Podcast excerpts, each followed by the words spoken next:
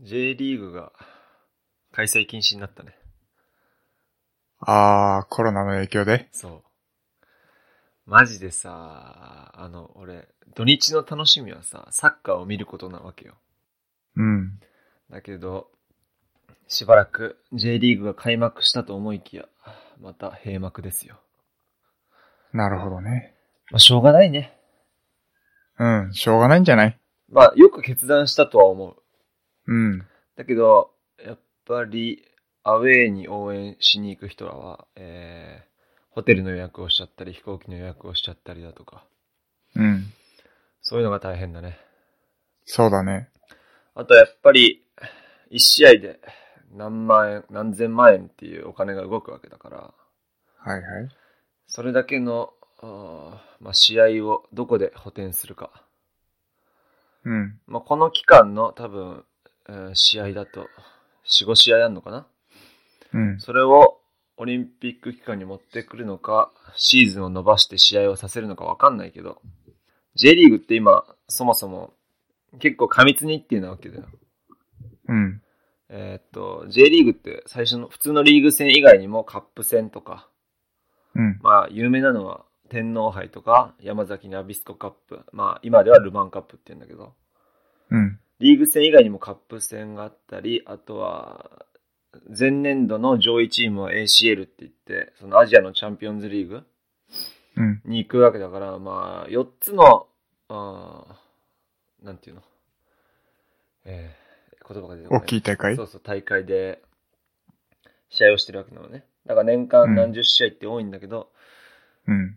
すでにタイトなね、えー土曜日仕事しし試合して、まあ、水曜日ターンオーバーでまた試合するみたいな。そういうのが多いのに、ここで試合をしないで、どこに持ってくんだろうなっていうのが、ちょっとね、課題ですね。はい。興味なさそう。まあ、うん。いやいやいやいや。あの、ソフトテニスの大会もこの間あったんだけど、本当はね、観客たくさんいて、そんな中でやる大会だったんだけど、うん。それを一切観客なしで、うん。選手だけの試合みたいな。それは、あーまあ、アマプロ、プロみたいな。えっとね、プロではないかあな。る意味、普普通。の大きい大会。まあ、それなりんだけのど。ソフトテニス界で言う有名なところが出てくる。そうそうそうそうそう。あソフトテニス界って今、日本ではプロって一人しかいないのよ。ーソフトテニスで飯食ってる人いるのあの、実業団とか、あの、ソフトテニスの講師とかをやりながうらん生活してる人はいると思うんだけど、ちゃんとその選手として、うん。あの、スポンサーがついて、プロとしてやってる人が一人しかいない初めて知った。のね。へーそう。ソフトテニスって、海外はどうなの一応、韓国とかもすごい盛んだし、結構アジア圏では結構やられてるかな。初めて知ったわ。そうなんですよ。えー、だけど無観客試合って、うんマジでかわいそう。本当だよね。うん。まあ、テニスはどうかわかんないけど、うんサッカーって、あの、ホームチームのアドバンテージってめちゃめちゃでかいわけだよ。そうなんだ。そう。やっぱりホームとアウェーってマジで雰囲気違うし、うん。ホームってやっぱりサポーターの後押しとかがめちゃめちゃでかいから、うんホームって普段以上の力が出せるとこなのね。うん。だけど、今イタリアとかだと、あービッグマッチ、最近だとユベントス対インテルっていうメガクラブ同士の戦いが無観客試合になったんだけど、うん。本当にホームの恩恵っていうのはやっぱサポーターがいないと意味ないわけだよ。うん。だからホームでめっちゃ勝率いいチームってあるわけね。はいはいだけど、あの、サポーターが来ないただの無観客試合だと、うん。なんかそういうアドバンテージもなく、フラットな感じになっちゃうから、ちょっとかわいそう。なるほどうんね。。あとは、チケットの払い戻しとかさ、うん。もう本当に欧州のサッカーって1試合ですごいお金が動くからね。うん、そうだろうね。そうそうそう。だからね、そういったところにも影響はめっちゃあると思うし、うん。なんか昨日聞いたのは、今、この辺でティッシュが買えなくなってる説。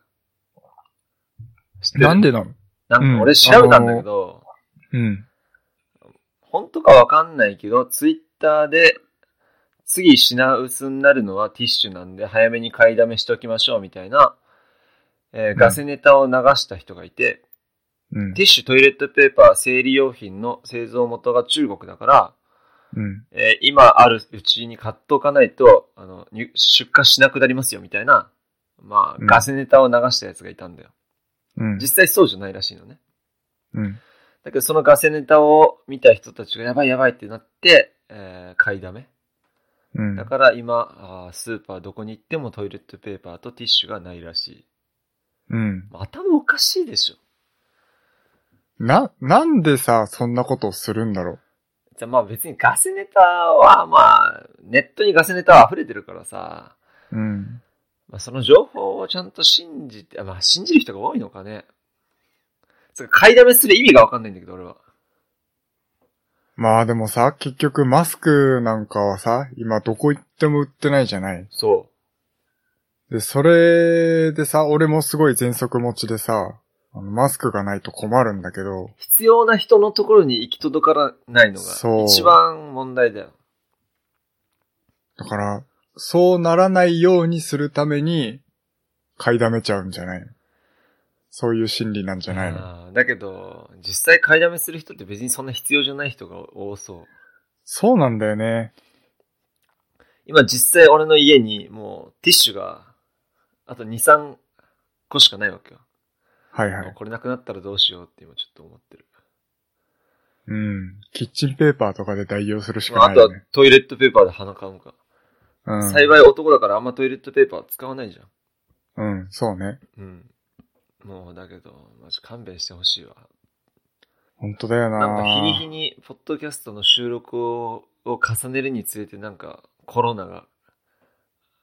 本当だよねひ。どくなってる気がす る。毎回まあコロナの話になるけどうさ、ん、どんどん状況悪化してってるよね。マジそれだよ。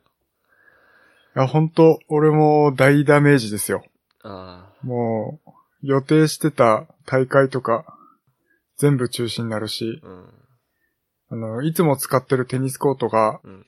3月いっぱい休業になっちゃうし、だって、小中学校は、えー、休みでしょ休みだね。もう3月から休み。俺が高校生だったらもう歓喜の舞を踊ってたわね。でもあれじゃないなん言ったら年齢バレるかもしんないけど、うん高校生の頃にあ、そうそう、震災はあったもんね。申請あったじゃん。そう、あれはあれでよかった。いや、でも、結局めちゃめちゃやることあったけどね。おっとあー、俺だけかな。あの、ボランティアめっちゃ参加して、ああ、それは、そう。瓦礫撤去とか。なるほど。うん。俺はひたすら、あの、水を汲みにあ、そうそうそうそう行ったそうり。してたね。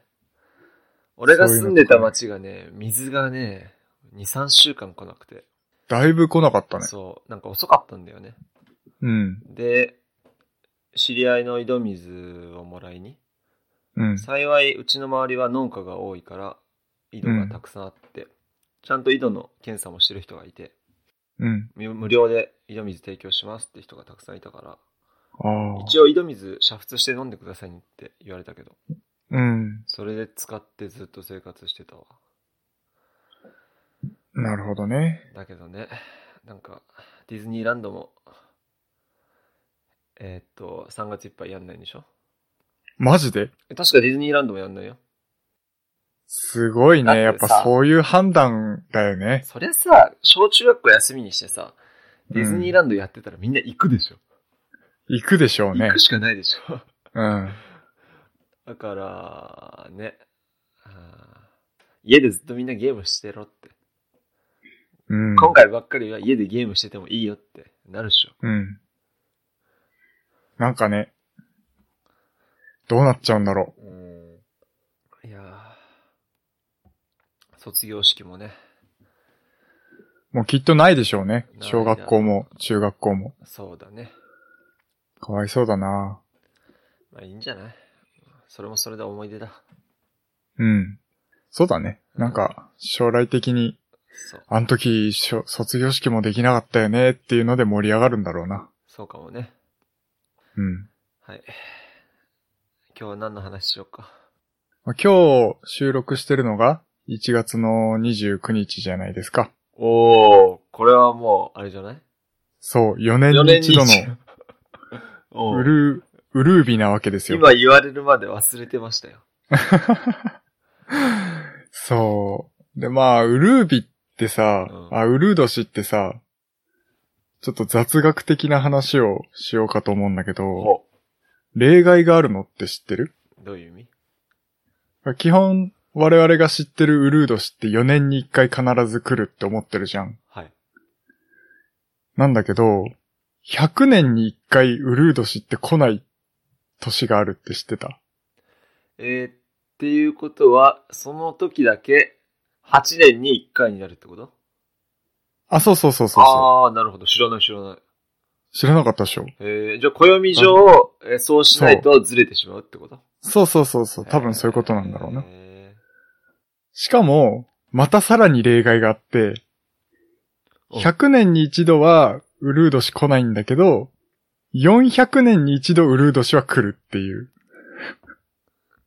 ちょっと何言ってるかわかんない。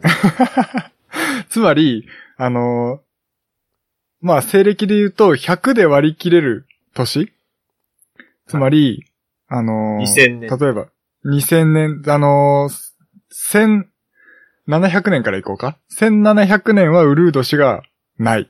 ほ1800年もウルード氏がない。う。はいはい。で、1900年もウルード氏がないんだけうど、ん2000年は400年で、400で割り切れる年だから、うんウルード氏がある。ああ、なるほど、なるほど、なるほど。そうそうそうそうそう。えー、知らない知らない。っていう知っ例外があるっていうのをね、た。うん。僕も最近知ったんですけど、マジさ、暦うん、とかこのウルー病とかウルー年をちゃんと考える人ってさ、最強だようね。ん。すごいよだってね。ウルー年がないとさ、もう季節がどんどんずれていくわけじゃん。うんうんなんかいつの間にか、なんか2月なのにあったかいみたいな風になっていくわけうじゃん。ん。 そうね。そう。だから暦ってね、不思議だよね。本当にう思んう。どうやって計算してんだろうもうね。天文学的な、ね、よくわかんないけど、うんその地球の、その、なんだっけ、回転するスピードとかなんか角度とかなんか、そういうことなんでしょ自転と後転とかなんかいろいろそういう計算があるんでしょ、多分。うん。ね、素晴らしいね。天文学者は。すごいと思う。本当に。あの、まあ、まあ、この日とかぐらいだったらさ、まだわかりそうだけどさ、秒までわかっちゃうのすごくない確かにね。ウルービョこないだあったもんね。あ、そうなんだ。え、ウルービョ2、3年前になかったっけああ、そうそうそう。うん、2、3年前にあった気がするけど。ウルービョも、えっと、あんまりないよね。うん。どのタイミングであんのかよくわかんないけどう、ん。あれは、なんか、不定期なのかなうん。なんか60秒があって、って感じだよね。確か50。そうそうそうそその瞬間はみんな写真で撮るみたいなアホなことしてたよね。 う。うん。いやーまあ、 2月29日誕生日の人は、4年に1回しか年を取らないというね。そうね。いるだろうね。うん、友達でいるよ。えー、なんか、俺、俺だって早生まれじゃん。うん。なんか早生まれってなんかちょっとよくね。なんでえ、なんかちょっと得してる気ない、ないか。ああ、でもこの年になると、ちょっと若く見られたいうん。うん。欲が出てきて。わかるわかるわかるわかるわかるわかる。その年の中では、うんえ、まだ何歳ですよ、みたいそなう。そうそうそうそう。周りよりもちょっと低い年齢を言えるから、うんこれ1歳って結構でかいよでね。かいでかいでかい。だってさ、もう4月生まれと3月生まれって正直一切違うわけじゃん。ほぼ1歳違うもんだね。けど学年で言うと同じじゃん。うん。だから、なんか早生まれ ?1 月から3月生まれは若干年を若く言えるっていう、うん。この謎の優越感。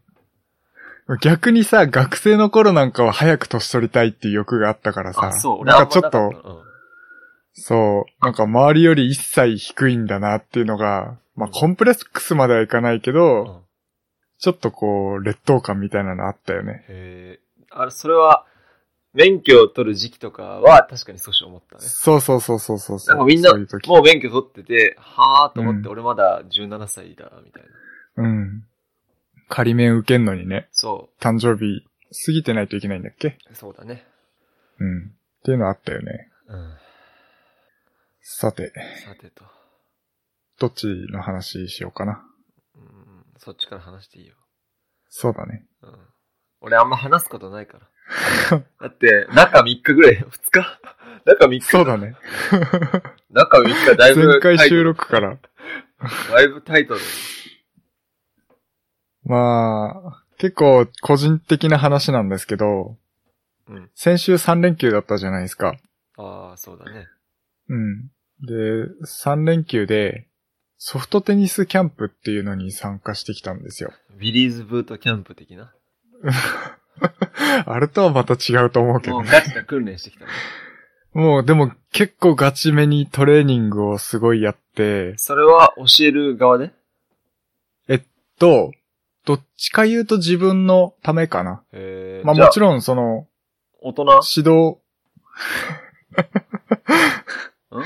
えっと、もちろん指導するために結構指導してる方法とか、こういうトレーニングやったらいいよとか、そういうことはちょっと勉強しには行ったっていうのもあるけど、まあ、自分も上手くなりたいからっていうのが大きいかな。どっちか言うと。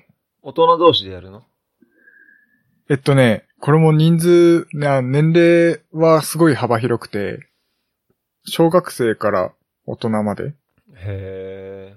結構いろんな世代の人たちがいて、で、大人の人は、あの、飲み会に参加できるみたいなああ、なるほど。感じかな。へでそう、あの、講師の人がもう本当に有名な人で、もう何回も日本一になってて、まあ、レジェンド的なえ。おもうソフトテニスやってる人だったらもう、大体知ってるみたいな、ね、人だったんだけど、名前言っちゃってもいいのかな ーいいんじゃね別に。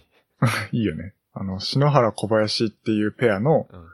篠原さんっていう人だっびったくんりだしけた。ど、篠原小林っていう名前なのかと思ったよ。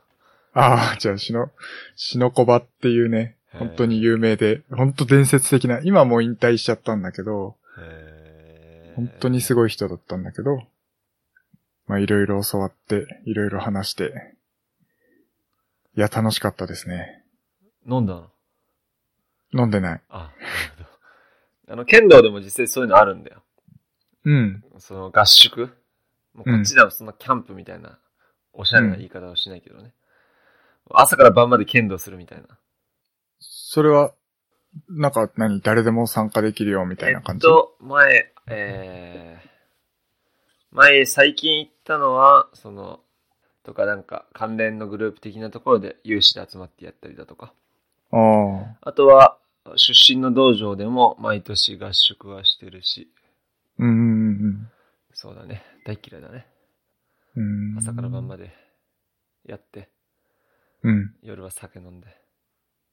めっちゃいいよね。え、そうそうでもない。いや、まあ、自分の技術の向上には間違いなくなるね。うん。うん。もう筋肉痛やばいもん。まあ、それはそうだよ。そりゃそう。すごかった。うん。もう、2、3日はもう、いてててててって言いながら座って、いててててって言いながら立ってたね。なるほど。えいや、そう。この年になるとさ、その、教えてもらうことってほとんどなくなるわけよ。あ、そうう。ん。うーん結局、テニスもさ、子供たちと一緒に、何こう、指導する側はすごくたくさんやるかもしれないけど、自分が教わることってあんまなくないまあ、確かにね。そう、だからすごいありがたい機会でしたね。うん。まあ、スポーツ関連で、スポーツではないけど、まあ、昨日ちょっと、知り合いの人と話をしてて、うん。まあ、仲いい人なんだけど、その二人ともめっちゃ筋トレしてるのね。はいはい。そんで、一人の方はマジであの、腕、腕2本分ぐらいあるの、俺の腕が。あマジであの、やばいんですよ。とりあえずでかいですごいねそう。あ。をそれは何あの、なんか、見た目をすごく良くしたい筋トレをしてるってこといや、もうね、なんていうんだろう、自己満。自己満で筋トレしてるってこともう20代からずっと筋トレしてる人で、うん。昨日初めて筋トレ論を語ってもらったんだけど、うんマジ筋トレは絶対しろ、みたいな。ああお俺のジム紹介するから来いって言われて、あ。うんちょっ。と俺も行こうかなと思ってるんだけど、ちょマジであの、うん筋トレはしようしようと思ってもう2、3年してないから、ちゃんとね。うん。だから俺もマジでパーソナルつけてうんや。ろうかなと思ったんだけど、筋トレをするとよく明るくなるとか言うじゃん。そうなのそう。聞いたことないけえど聞いたことないの。ちゃんと本読め。あの、筋どトうレ。いう、 どういう本に書いてあんのあさんあのさ、テストステロンって知ってるテストステロンさんっていう、あの、人がいるんだけど、まあ、後で調べてほしいんだけど、うん。筋肉の人もうあの、テストステロンってそもそも、あの、自分の体の中の物質で、なんか筋トレをするとそれが分泌されるんだけど、うん。テストステロンが多いほどこの男性的になるみたいな。はいはい。その、で、その人は、えーっと、今テストステロンさんの話をすると、うん。えーっと、実業家、社長をやってて、えーまあ、アメリカに行って筋トレめっちゃして、今筋トレしながら、えー会社の社長もやりつつ、筋トレの良さを本で伝えるみたいな。へえだ。から悩んだら筋トレしろ。筋トレすれば、あの、出世できる。お金も稼げる。自信がつく。女にモテるみたいな。すべての、うんあの、解決策は筋トレにあるみたいなね。本当かよ。そういうことを書いてる本があるわけよ。へえ。マジであの、面白いよ。で、あの、その人と同じようなことを昨日、その人にも、知り合いにも言われて、うん。なんか、筋トレをすると自信がつく理由が、うん。例えば、上司とか、この、変な人にこう絡まれた時とかに、うん。まあ、嫌なこと言われたりするじゃん。うん。だけど、あ、わかりました、わかりました、つってこう、自分は聞くわけじゃん、話を。うん。だけど、心の中では、うんまあ、すごいムカつくわけじゃん。例えば上司に変なこと言われたりしたら。だけど、あのー最終的には俺筋肉があるから、こいつに、こいつ殴れば勝てるっていう、こう謎の自 信謎の自信があるから、やっぱ俺は強えんだっていう。それかなるほらどね来る自信、うんまあ、こいつ倒そうと思いで倒せるけど、俺は倒さねえよ、みたいな。うん。そういう自信が、あの、筋トレをするとめっちゃつくらしいのね。なるほどね。そう。だから、いざとなったらこいつ倒せるし、みたいな。うん。そう。そういう自信をがつくらしくて。だから、もう筋トレをすると前向きになるし、明るくなる。仕事もできるようになる。そして疲れにくくなる。もういいことしかねえみたいなことを昨日めっちゃ言われて、お前、なるおほど前早く俺のジムに来いって言われて。つまりあれね、あのー軍事力を上げておくみたいなもんだ。そうそうそうそう。で、国との交渉をしやすくす るみたいもなうね。その通りだよ。あの、なるほど俺ら、俺はこんだけ、あの、強い戦力を持ってんだよって。うんうんうんうん。最終的にはお前に勝てるよっていう。なるほど。そっから来る謎の自信からプラス思考にもなるなるほどね。らしい。まあ俺にはまだその世界はわかんないけどね。まあ、ロジック的にはまあわかるけどね。あとは筋トレそういうは、ここう、勉強よりも、やればやっただけ、あの、結果につながるらしい。ああ。だから本当そっにか目に見えて自分が、持てないものが持てた時の達成そっか感うん。だった時が、すごく快感らしいのね。うん。なるほど。それを二人から一気に言われて、ういや、ん。マジで、筋トレ一緒にしようよ、みたいな。 俺、もともと筋トレの本とかよく読んでて、そのテストステロンの本とかも読んでて、うんなんか惜しいなって思ってたんだけど、そう思いつつ、まあ、行動に移さないであんまり筋トレはしてなかったんだけどね。きっかけがないとね。そう、だからちょっとマジで本気で始めてみようかなとうん。思いました。筋トレね、流行ってるしね。そう。やっすぱごいりいいらしい。そうですあのか。テストステロンの本、マジであの、小ノートに貼っとくから。オッケー。めっちゃ面白いよ。見てみるうわ。ん、めっちゃ見てキン、見てみ Kindle で買っうて。ん、Kindle で買ってみる。Kindle で買えるかな、あ。とりあえず書店どこにもあるから、今人気で。あ、そうう。ん、あるあるある。なるほど。だから俺も1年後にはもうでかくなってくから。オッケー。楽しみにしてるわ。お前を絶対でかくするって言われたから。なるほどね。うん。さて、はい。まあ続きで真面言目なうと、テクノロジー系の話する。えー、っとね、真面目じゃないテクノロジーの話してもいいあ俺らはいつも真面目じゃないって話 してる。そうだね、う真面目なテクノロジーの話したら絶対誰にも勝てないもん。まずあの、額がない。うん。えっとね、まあ、ワードとエクセルの使い分けっていうタイトルで書いたんだけど、これ、パッと見、うん。まあ、真面目そうな話に見えるじゃない。まあね、うん。うん。で、これ、全然真面目じゃないんよ。この間、うん。仕事であった話なんだけうど、んえっと、うちのマネージャーからね、この仕事やってくれっていう話で依頼されて、で、あの、調査の、まあ、結果のまとめみたいなはい。感じだったんだけど、まあ、フォーマットを渡されてさ、それがワードで作られてたのよ。うん。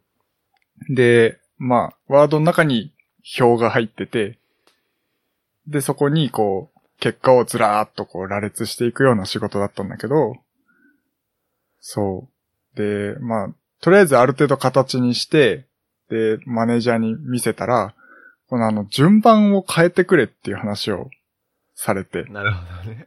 そう。なんとなく分かってきたよ、俺。分かってきた、うんいいよ。でワードやんと思ってうんう。んうん入れ替えんのだるいやんって。そう、めちゃめちゃだるいんですよ。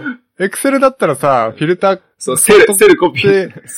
そう、あの、並び替えをうさん、すごい楽にできるのねわ。かるあの、例えば名前順とか番号順とか、いろいろ並び替えがすごい楽にできるのになんでワードなんだろうなと思ってう、んなんでこのフォーマットワードなんすかねっつって、うん。頭悪いっすよねっていう話をマネージャーとしてたんですよ。うん。で、そうまあしばらく話してた後に、うん。まあ、また同じ議論に戻ってきて、でも、なんでワードなんすかねって本当頭悪いっすよねっていう話をしたら、このフォーマット俺作ったんだけどなって。 マネ、マネージャーが、気まずい空気が。めっちゃ気まずいと思って、このフォーマットゴミですね。 そう。このフォーマットマジゴミっすよねっていう話を散々してきて、しばらくその話で同調してくれてたのに、 最後の最後で、いやまあこのフォーマット俺作ったんだけどな、それで、なんて言ったのあ、そうなんすかつって。めちゃめちゃ笑ってあごまかした。ごまかした。なるほどね。なんだお前にバカって言われちまったじゃねえかよ、みたいなうね、ん。話をされたっていう。あのー、俺もそういうちょっと経験もあって、うん。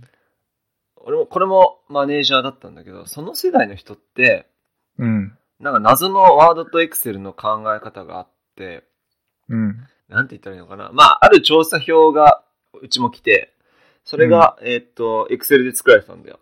で、エクセルで A3 で、えーっと、なんか上に表題が書いてあって、左側にナンバーが振ってあってみたいなね。うん。それにバーッと文字が書いてあるんだけど、Excel って文字が、セルの中に入れられる文字が限られていて、うん。印刷した時に、2枚目に行く時に、そのうん、一、つのブロックをまたぐ時ってなんかさ、うん。上に空白ができちゃったりさ、うん。うまく、えーっと、そのブロックごとに印刷されなくなったりするの。言ってる意味わかるかな、なんとなくセルの表、なんつうと、Excel の表をでっかいのを印刷した時に、その中に文字いっぱい入れると、うん、いい区切りのところで印刷されないわけよ。うん。それはあの、開ページとかでちゃんとやればいけると思うんだけど、うん。まあそういうのをうちの上司が見たときに、なんでこれうん Excel で作ってんじゃんみたいな話を俺はされたわけよ。うん。あの、文字打つ、ワードってさ、うんワードってあの言葉って意味じゃんみたいな。うん。なんで、あの、Excel で作ってんのこうワードで作れよみたいな。文章だろみたいな。うん。 Excel は表計算だからみたいな感じの話をしてくるわけね。うん。だけど、なんか、その、文章はワードで作るっていう概念がすげえあるんだよ。うん。俺らの上の人たちって。うん。だけど俺は、なんか、それぞれいいところと悪いところがあって、まあ、表みたいにするなら俺は Excel の方がいいと思うわけよ。うん。だから、ワードで A3 の表を作るとかは俺あんま好きじゃないんだけど、なんか俺らの上の世代は、文章はワード、もう Excel は表計算のソフトっていうイメージが結構ある気がする。なるほど。うんそっか。だから俺は Excel でもいいんじゃないですかって言ったけどね。うん。うん、あとは Excel だと、一つのなんかセル上、なんつうの、パソコンに見えてる上は、上では、ちゃんと映し出されてるのに、印刷すると、うん。セルの中の文字が切れてたりだとか、あるね。そういうのがあるから嫌なんだとは思うんだけどね。うん。それはあるよね。うん。まあちょっと難しいよね。うん。これはこれって切り分けはちょっと難しい気がする。うん。なんか俺個人的には、Excel は好きだよ結構。俺もそうだねうん。エクセル好きかな。なんだかんだ、えーっと、記録表とかは Excel で作りたい。うん。本当にさっきも言ったけど、並び替えが楽なのがめっちゃいいんすよね。そうだね。うん。完全な報告書とかは、あーうんワードで作るね。うんうんうん。ワードに表をあまり入れたくないな。っうん。うん。て感じかな。なるほどねう。ん。ははい。い。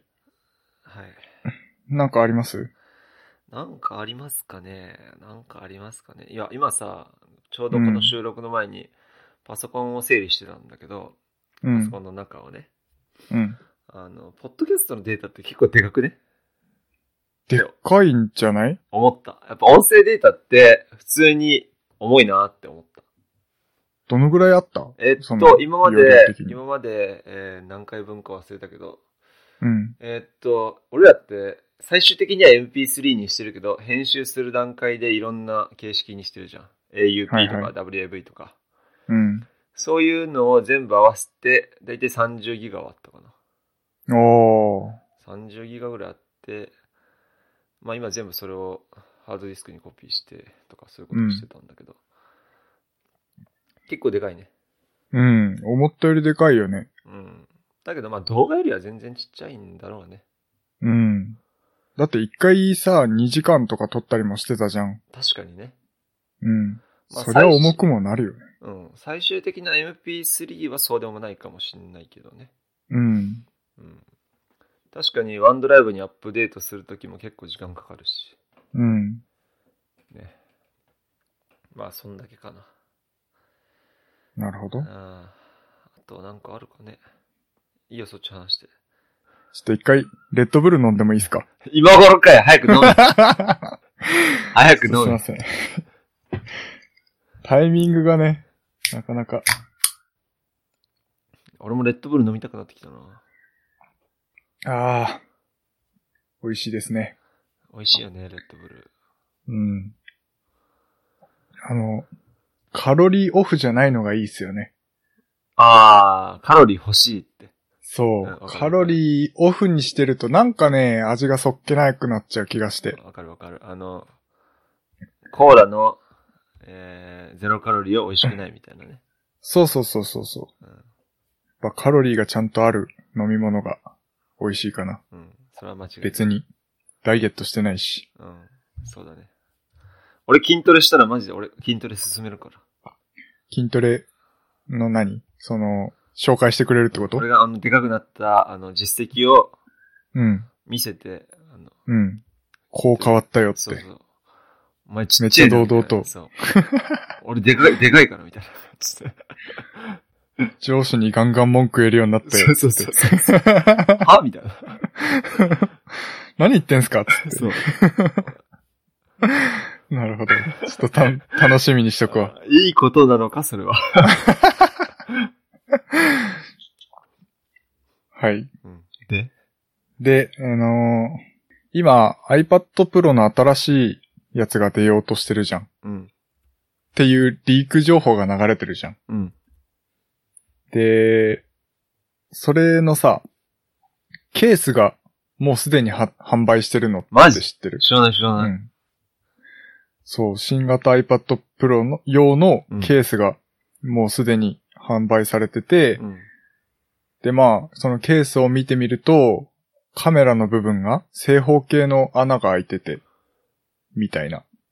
正方形の穴ってこそとうはだか、えー、あの、タピオカカメラそう、iPhone 11とかう、 11 Pro みたいなカメラがそう、あの、なるんじゃ、そうなるんじゃないかっていう感じらしいんだけど、いや、その、ケースの販売会社には、そういう細かい寸法とか、んうん。そういうのがなかったらケースって作れないじゃん。だね。うん。だから情報言ってんのかなと思ったら、なんか、リーク情報をもとに作ってるっぽい。生産しちゃうんですかそう。へらしいんだよね。え。うん。いや、マジかって思わない。それで作っちゃうんだね。そう。それで作っちゃうんだっていうのがすごいびっくりだったっていう。確かにね。大量に話なんだけどそれで見捨てたらどうすんだって。そう、ほそんれか、まあ、本当かどうかわかんないけど、そう、そういうリーク情報とかをもとに賭けで作ってて、で、やっぱり先行して出せば、やっぱ注目度が高まるし、そっからこう、なんかこう、なんていうの ?iPad Pro のケースのデフォルトがこれですよ、みたいな。なんかそういう位置づけに持っていきたいらしく、とにかく早く販売するっていうことをやってるみたいなんだよね。リスキーだね。すごいリスキーだよね。それかもうアップルからのスパイがいるか。かもしれないしね。うん。だからどうなんだろうね。アップルとかグーグルってそういう情報を漏らすやつって、うん。いるよな、絶対。いなくはないと思うんだよね。うん。いなくはない。そういう人がいるからこそなんかリークでちょくちょく。うん。結構正確だしね、リーク情報も。そうなんだよ。あ本当に、実際にちゃんとアップルから発表された時に、ああ、まあやっぱりか、みたいなわかるわかるわかる。感じになるしね。最近なんかリーク情報がそれなりに当たるしね。うん。だからまあ、そう、だいぶ正確な情報になりつつあるから、こういうことができちゃうのかもしれないけど。なるほど。うん。そこまでして、早く発売したいんだなっていうだっのに驚いたっていう話ですね。あの、じゃあ、iPad よりも早く手に入れておきたいってこといや、じゃあ、その、な、多分、ケース販売会社がじゃないああ、そっそこまでして早くか。販売したいっていう。うん。なるほど。うん。 iPad、あ、まあケースするか。まあするよな。うん。まあ手に入れたい方はよくわかんないけどね。どういう心理で買おうと思うのか。うん。確かに。外れたらどうすんだろ本当だよね。う。うん。まあ前なん、前 iPhone かなんかで、あの、何保証しますみたいなのは書いてあったような気がするけど、へえ。新しい iPhone に、がもう出る前にもうすでにケースを販売してて、うん。で、その、装着保証みたいな。そんなの書いてあったのを見たことがある気がする。そうなんすか。本体未発売のケースってそういう意味ね。そうそうそうそうそう。意味が分かんなかった。あ、そういうことうん意味が分かっそういうことなんですよた。う。ーん。はい。はい。昨日ぐらいに、仕事中に、まあ、昼休みぐらいにちょっとボースのイヤホンを調べてたんだよ。うん。まあ、QC20 とかは前からあるじゃん。確か。うんうんまあ、AirPods Pro を買っておきながらボースのイヤホンを見てるって意味わかんないことをしてたんだけど、うん。やっぱり、り、ボーズって言えば、やっぱりそういう音響機器の、やっぱパイオニア的な。うんまあ。パイオニアっていうメーカーがあるから、あんまパイオニアって言いたくないけど。そうね。うんまあ技術には間違いなさがあるじほんとそう思ゃん。うん、で、なんか、すごい驚きだったのが、今はなんか、グラサン型のイヤホう。ンはいはいはいはいあるじゃんはいはいはいはい。あるね。あれって、俺初めてホームページ見て知ったんだけど、あんまり話題になってなくない、そうね。俺も、あのー実際これ実は、試したことがあるんですよ。へえ。グラサンヘッドホン。えっとちょうど、、うん。あの、俺も坊主のヘッドホンが欲しくて、あのーお店にはい。試しに行ったんだけど、うん。ヘッドホン、その目的のヘッドホンが置いてなくて、なるほど。で代わりに、代わりにって言ったらあれだけど、坊主コーナーにそのグラサン型のイヤホンがあって、こう、お試しできるようになってたから、えそう、ちょっと試しにやってみたんだけどー、、正式名称は、坊主、フレイムス、アルト。アルトなのかわかんないけど。あると、おるとオルトわかんない。 27,500円。AirPods Pro より安い。同じぐらいか。うん。なんかこういう面白いやつが出たら結構 YouTuber とかで試したりとかあさあ。れそうな気もするけど、まあちゃんと調べてないけど、あんまり話題になってなくね。そうね。確かに。日本ではそんなに受けなかったのかな。めっちゃいいと思うけどな。どうだった使ってみて。あのね、すごい、思ったより音はすごいクリアに聞こえた。へかなえ。あんまりさ、こう、耳の後ろになっちゃうじゃない結局音が出るところえがっ。と、耳の後ろから出てんのこれって。あ、違このう、えーっとね、耳の真上ぐらいの、このフレームのところから出てんのかそうそうそうそうそう、なんかさあ、ー分厚分厚くなって分る厚く部分なっあてるじる、ゃ分ん。厚くなってる。その分厚くなってるし下のあたりから出てんのかなへ結局その耳のさ、真横からは音がこう入ってこないわけじゃない。え。なんあか、あ。あんまりいい音じゃないのかなと思ったら、すごいクリアに聞こえた印象だったね。なんか先週の話につながるけど、うん。このグラサン、イヤホン、イヤホンなのかわかんないけど、ヘッドホンなのか、うんうんうん。これをすれば仕事中でも音楽を聴ける説がね。ああ、そうだよね。そう。これいいよね。間違いない。うんまあ、グラサ ンか、グラサンかけながら仕事することになっちゃうけどね。仕事中にグラサンかけるって。 PC メガネですって言いながそらうね。これあの、遠いブルーライトカットです。 まあそこまでして音楽聴くかって。あ、レンズ外せばいいんじゃないああ。だこれレンズ外せるらしいじゃん。ええ多分。交換もできるかちょっとら待っ。て、じゃあ、耳にかけるだけってこと、そうそうそうそうそう。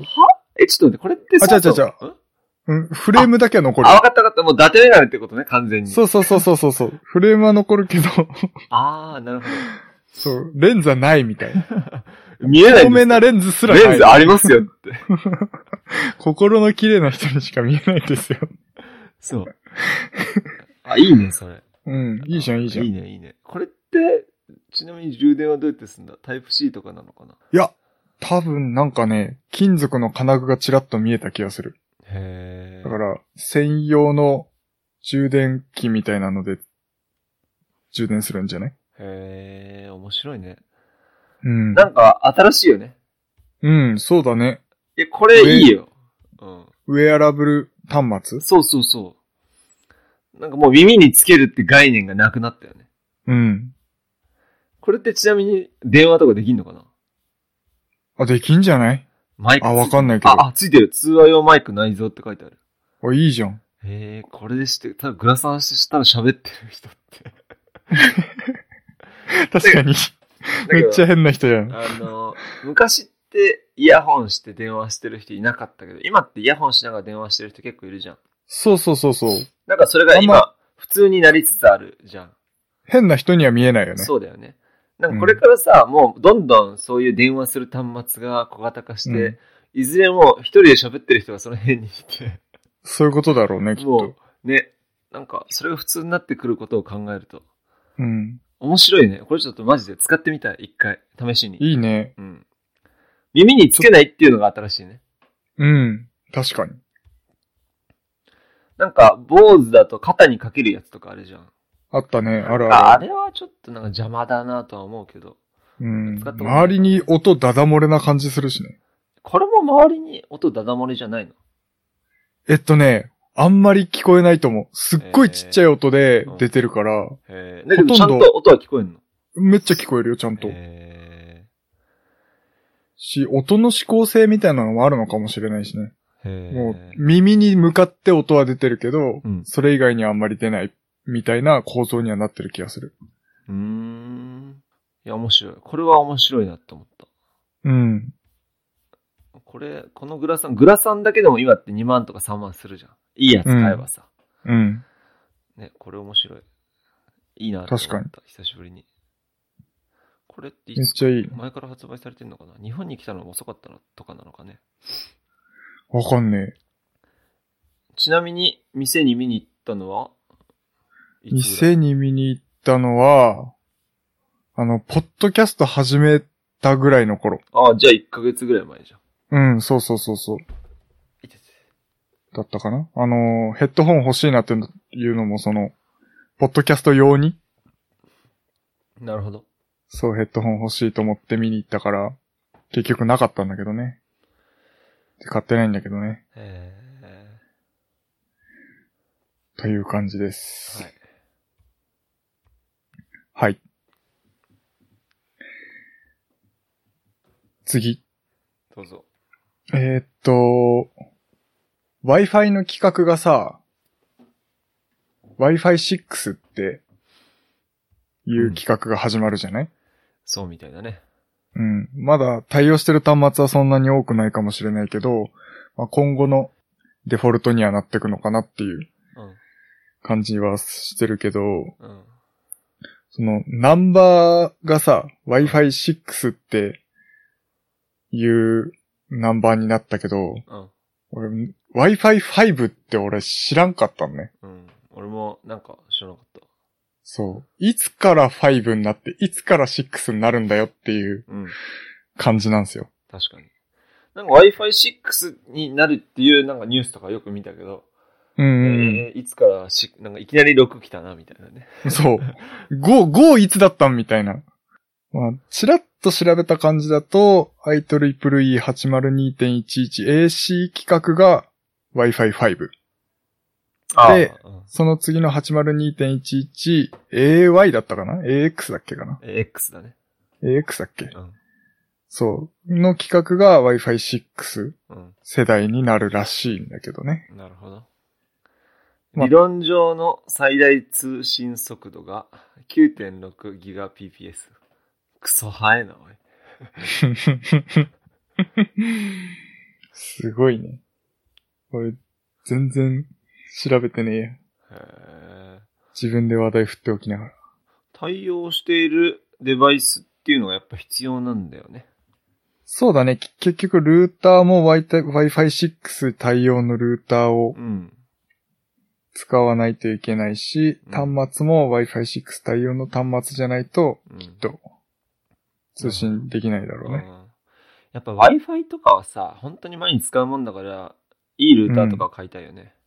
ほんとそうなんですよ。うん。そこでストレスは結構大きいから。うん。あ私も昔、昔っていうかもう、もうだいぶルーター古くなってはきてるんだけど、当時のもう最新規格、ちょうど本当 802.11AC 規格が始まるか始まんないかぐらいの時に、もう AC 規格対応のルーター買おうと思って、買ったんですよ。うん。でそれが、もう時代遅れになる時が来ようとしてるというね。まあね、それはしょうがないね。日日々進化してるから。うん。実際にどういう、どんぐらいいいのかよくわかんない。うん。だから安定とかさ、その速度だけじゃないじゃない Wi-Fi って。うんうんうん。で、今、えっと、802.11AC 規格って5ギガで通信してんのかなうん。だから、速さはかなり出るけど、AC 規格ってそんなに距離が出ないんだよね。ああ、なるほど。そう。だから、少しこう、ルーターから離れるとん、自動的に、あのー、2.4GHz に変わるような、一応仕組みにしてるんだけど、俺も。なるほど。そう。だから、まあ、ほとんどうちそんな広い部屋でもないから、うん。えっと、5GHz で通信できるけど、うん。そう。なんか車まで行くと結構 2.4GHz になってたりするんだけど、うん。じゃあ Wi-Fi6 は何 GHz 帯で通信するんだろえー、っと、ちょっとさっき見てた。あう ?2.4GHz と 5GHz 帯を使い分ける両わけだ。両方使い分ける。ああ、なるほどね。はいはいはいはい。あ、いいじゃんいいじゃんいいじゃん。ああ、なるほどね。だから、いいとこ取りなわけだ。うん、うん、うん、うん。うんうんうんうん。だから今、今との俺の環境とあんま変わんないのかもしんない。ああ。だから、近くによれば 5GHz で通信して、でちょっと離れたら 2.4GHz になるのかな。うんうんうん。だから、まあいいんじゃないですかっていう話ですかね。なるすごい雑なまとめになったけど。 あのーまあ Wi-Fi がさ、なんだろうな。 何も話決まってねえや。Wi-Fi6 ってそのナンバーリングがするとすごくわかりやすくなるかもしんないなって今思った。 おその今までず、ずらずらって長かったじゃない ?802.11AC とかさ、はいはいはい。意味わからんってなるよね。うん、わかるわかる。それがやっぱ今って Wi-Fi。 Wi-Fi につなげる端末が多いじゃん。うん。すごい多いどんどねん。増えてきてるし。俺一人暮らしだけどめっちゃ多いもん。まずさ、アレクサって iPad で しょあと言っちゃったね。あ、言っちゃった。 まあいいけど、あとはあの、あ、なんだっけ、あの、家電をコントロールするネイチャー、うんリモンうトですねん。うんあ。とパソコンでしょあと Apple TV は有線で繋がってるし、うん。うん、結構多いんだよね。うん。やっぱりそれで一つで結構ダウンロードとかアップデートをしたりだとかすると結構他のが遅くなったりっていうのは実感であるしね。うん。あ Wi-Fi はすごく技術的に進化するべきだと思う。うん、そうだね。今後ますます需要があるでしょ。うん、 IoT で、今以上にネットにつながるものがたくさん増えてきいてや、間違いないよ。全部が全部有線でつなげれるわけじゃないから、そうだよ持ち運びしたりするようなものもあるし、そうそう。そしたらもう基本 Wi-Fi で無線でつなぐっていう時代になるんだろうから、やっうん、ぱね、ほんと進化は頑張ってほしいですね、Wi-Fi の。そうですね。いや、実家がさ、あー、実家が地味に広いわけよ。うん。だから、あの、端っこのに行くと、Wi-Fi が遅くなるんですよね。うん。だから、なんとなく、まあ今の話とはちょっと違うけど、メッシュ Wi-Fi とか、うん。メッシュにしたいなとは思いつつあるけど、まあ、全然技術的には難しくないじゃん。うん、うん、そうだねだ。から、うん中継ポイントを作るだけでしょ。うん、うん。そうそうそなるう。ルーター買ってきて。そうそう。だからすぐできるんだけどね。うん。で、Wi-Fi って、なんか、さっきも話したけど、結構、あの、ストレスが感じるじゃん。うんおっせえとう。ん。ほんで、4G になるとさ、あ、クソってなるじうん。 そうだね。ゃん。うん。だから、本当に Wi-Fi はね、ちゃんとしたものにすべきだと思う。うん。そう、お金かけてもいいところの一つだよね。そう思う、そう思う、マジでそう思う。ケチ毎る日べきところではない。毎日使うし。そうちの実家がさ、う。うん。最近、光回線になったんですよ。ほだいぶ遅いけどね。う。うん。今までずっと ADSL で繋がってて、うん。もう ADSL のサービスが終了しますよって言われて、やっと変えるっていう。うんそれは、うんちゃんと言わないとダメじゃん。前から、もっと早く。言ってたよ。散々。もう高校生の頃から言ってた。俺が。ああ、なるほど。え、うち光にしないのって。うん。でもね、なかなかね、かたくなに、かたくなに拒み続けてきたうちの親 父が、やっと重い腰を上げて、な俺に相談してきたわけですよ。なるほど。任せろと。 そう、光回線何がいいって。うんなるほどね。そう。うち家族みんな au だからさ、うん。英雄。 au 光がいいかなとかいう話をしてたんだけどうん、うんうんやっぱニューロでしょっつって、まあ、ニューロになったんだけど、 めっちゃ調子いいよって言ってた。へまあルーターはさ、もうニューロの場合だと普通に、あの、ONU って言って、んモデムとえ。うん。 Wi-Fi ルーターが1個にまとまってる機械をもらえるのよ。うんもらえるっていうか、まあ、レンタルかな。それ、まあ、企画いろいろ調べたんだけどう、ん。 5GHz に対応してるって言ってたから多分、へ 102.11AC かな。いいじゃん。うん。あ全然いいなと思って。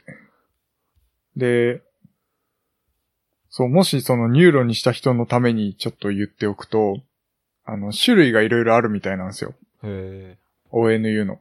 え。で、、古い規格にしか対応してない、2.4GHz しか対応してないルーターもあるし、ルーターっていうか ONU もあるし、うんその 5GHz に対応してる新しいタイプの ONU もあるから、うんもし古いタイプが来ちゃったら、うんあの、ニューロの人に電話して、新しいタイプが欲しいんですって言えば、交換してもらえるらしいので、なるほど。そう。うんあの、今使ってる人でもね、もし古い企画のやつだったら、まあ、もうすでに iPhone とかは普通に 5GHz 対応してるので、うん。新しい iPhone なら、あのー 5GHz に交換してもらうと速度が上がるかもしれないですよっていう話ですね。はい。はい。まあ、だいぶ話変わるんだけどさ。まあ、時計が、アナログ時計かうんデジタル時計かっていうののうん。議論をしたい。おう自分が使う時計をアナログにすべきかデジタルにすべきかっていう話そなんだけれど。は、えっと、家に置くタイプ腕時計どっちそうね。まあ、どっちでもいいよ。あの、あー特に、うんあのーなん、議論がしたくて、うん。ちょっと話題を書いてるだけだかあーならるほ。どあの、俺は、うん。えっと、前まで圧倒的にアナログ派だった。あ、そうん。だけど、やっぱ仕事柄、う。うん。何時何分っていう数字を、えーうん書かないといけない時があるうんうんうん。から、腕時計は、えーアナログじゃなくてデジタル。はいはい。うん、デジタルですね。で、なるほど。家の、家に置いてある、一番目につくとこに置いてあるのは、えーうん。アナログ。基本的に家に置くのはアナログにしたい。そう。うん。だけど、えーっと、寝るところ。うん。寝るところのアナログにしちゃうと、今何時か真っ暗にしたら見えない。うん。だから寝るところにあるのは、えーデジタルで、えー夜になると、えー字が浮き上がる感じのやつ。へえ。で、えーめっちゃ明るくもなく、うんその光が眩しいわけでもない。ただ単にこへーう時間がこう浮き出る感じのやつがあるんだけど。なるほど。えーっと、それを枕元には置いてるね。だから、寝床はデジタル。腕時計もデジタル。だけど、リビングとかに置いてあるやつはアナログっなるほど。て感じかね。あのー、俺もどっちか言うとね、アナログ時計の方が好きなんですよ。ほっていうのも、例えばだけど、時間を読むに関しては絶対デジタルの方がパッと見てすぐわかるじゃない。はいただ、あと何分で2時だよっていうのがさ、デジタルだとわかりにくいんだよね。う。あーまあ、感覚的にアナログだったそうそらうそわうそかるうわね。そうそうそう。文字ば、文字盤の、あの、針の角度で、あ、あと、この角度ぐらいで2時だなっていうのがわかるわけじゃないですか。そうだね。そう。だから、進んでいくうちに、こう、角度がどんどん狭くなってきて、最後に、あ、2時だねっていう、その感覚的な意味では、アナログの方が絶対わかりやすいわけですよ。うん。今受験シーズンかもしれんけど、あと何分で受験終了だっていうのが、絶対アナログの方がわかりやすいんですよね。ああ、確かにね。でしょうん。そう。だから結構アナログって好きなんだけど、あの致命的な弱点が一つだけあって、ほ結局時計ってさ、電池で動くじゃないですか。う。うん。例えば置き時計とかうんに。しても。うんうんその電池が切れた時に、アナログってその場所で止まるんですよ。ああ、なるほどね。そう。なるほど。それで会社を遅刻しかけたことが一回だけあって。普通に、ああ、何分じゃんと思って、 見てたんだけど、まあ、まだ余裕あんなと思って見て、なんかしばらく経ってからパッと見て、あまだ余裕あんなとか見たんだけど、あれっつって、これおかしくないみたいな。怖い怖い怖い。よくよく見たら、絶対、絶対、あの、7時50分ぐらいのはずだったの、自分、自分の感覚的にはね。はい。 7時50分ぐらいだったんだけど、なんか知らんけど、短い針が6時50分ぐらいを指してたわけですよ。そう。いやあれ違うと思って、もうなんかね、もう効果音が流れて、でーんっていう。え、実際何時だったの実際は8時5分ぐらいだったんだけど、ああ、そっか。あまあ危なく、危なく、遅刻はしなかったけど、そう、携帯、携帯の時間見たら8時5分ってなってて、えやべえっつって、いう感じで家を出た感じだったんだけど、ああ、そっか。まあ、そそうだね。まあ、起きた時見る。ああ、まあ、スマホも見るけどね。確かに、リビングとかのやつは、起きた時とそかう一番見るもんね。う、うん。アナログの、じゃあ、アナログは電池なくなった瞬間、針がプルプルってなって、こう、 もう、あの、針が死ぬみたいな感じにそう、なればいいんだね。針が、 そう、消えればいいんですよ。ああ、もう、そうそうそうそうそう。あ穴で、針が穴でじみたいな。そうそうそうそうそうそうそう。まあ、針がデジタル的にこう、ね、うん。あのー動いてるような感じにして、うん。で、電池が切れたらそれの表示がなくなるようなアナログ時計だったら、まあ、あー電池ないなっていうのがそう、パッと見てすぐわかるけど、うん。ね。確かに俺も昼休み運動してるんだけど、うん。えー、とその体育館の時計が止まってて、今日なんか、いつもこの時間ぐらいに終わるのになんか長えなって思って、うんうんうん。そしたらもうあの仕事始まる鐘が鳴るみたいな。 ああ、やっぱ時計壊れてたか、みたいな。うん。そういうことあったね。そうなんですよね。それがちょっと怖くて、そっか、それは考えたことなかったな。でしょうん。これはあのね、結構いいタイミングで電池がなくなると、うこういうことがあるん、よ。もう夜中とか完全に家に俺がいない時に止まってたらわかるけどね。うん。で明らかにおかしい位置で止まってたらわかんだけど、確かに6時50分と7時50分だとさ、怪しい、ね。あんまわかんないじゃん。わかんないわかんない。単身そんな見ないんだよね、結構。長身だけ見て、あ、50分かっていうのは見るかもしれないあ、けもどうね。単身は頭の中で、だいたい予想がついてるから。体内時計でなんとなく予想しちゃってるんだよ、多分。うん。それはあだる。から、うん。7時ぐらいに、7時半ぐらいに起きて、うんまあちょっと経ってからパッと50、6時50分の時計を見ても、あ、7時50分かっていう認識になっちゃうんだよね。うん、なるほど。そう、怖いっすよね。うん。俺は ね、あの、ちなみに一番見る、えー時計は、う2、ん。 3分進めてるわけよ。あえてってことあえてあえてあえて。前、へーえーっと、久しぶりに時計を見たら、遅れてて、2分ぐらいね。おうクソだと思って。 いや、俺いつも進めたいんだよ、少し、2、3分。うんまあ、5分とまではいかない。うん。だけど、2、3分進めておくと、やっぱり、ちょうどいいね。なるほど。うん基本的に俺、ギリギリにやっちゃうタイプの人だから、うんうんうん。 2、3分進んでても、2、3分進んでるって感覚は普段はないから、なるほど。そういえば2、3分進んでるなって感じ。時計、あの、スマホの時計と見比べると。うんうんうん。だからね、2、3分進めておくとちょうどいい感じするね。仕事場の時計ってこといやいや、もう違う。部屋、家の時計。部屋にある時計。部屋にある時計。うんへえ。仕事場にある時計はもう完全に合ってないとダメ。そうだよね。うん、ダメですね。まあ、基本的にパソコンの右下のやつを見るけどね。うん。そう、俺もそそこしか基本的に見ないかな。あとは腕時計。う。うちのさ、会社のパソコンの時計ってさ、うん。独自のタイムコード使ってるじゃん。ああ、わかるわかるわかるわかる。若干ずれてない。うん。若干ずれる。そうん。う。なんか、ちょっと嫌なんだよね、あれ。ちゃんとあの、NTP サーバーでなんか忘れてたそう。けど、 拾いに行ってほしいんですよ。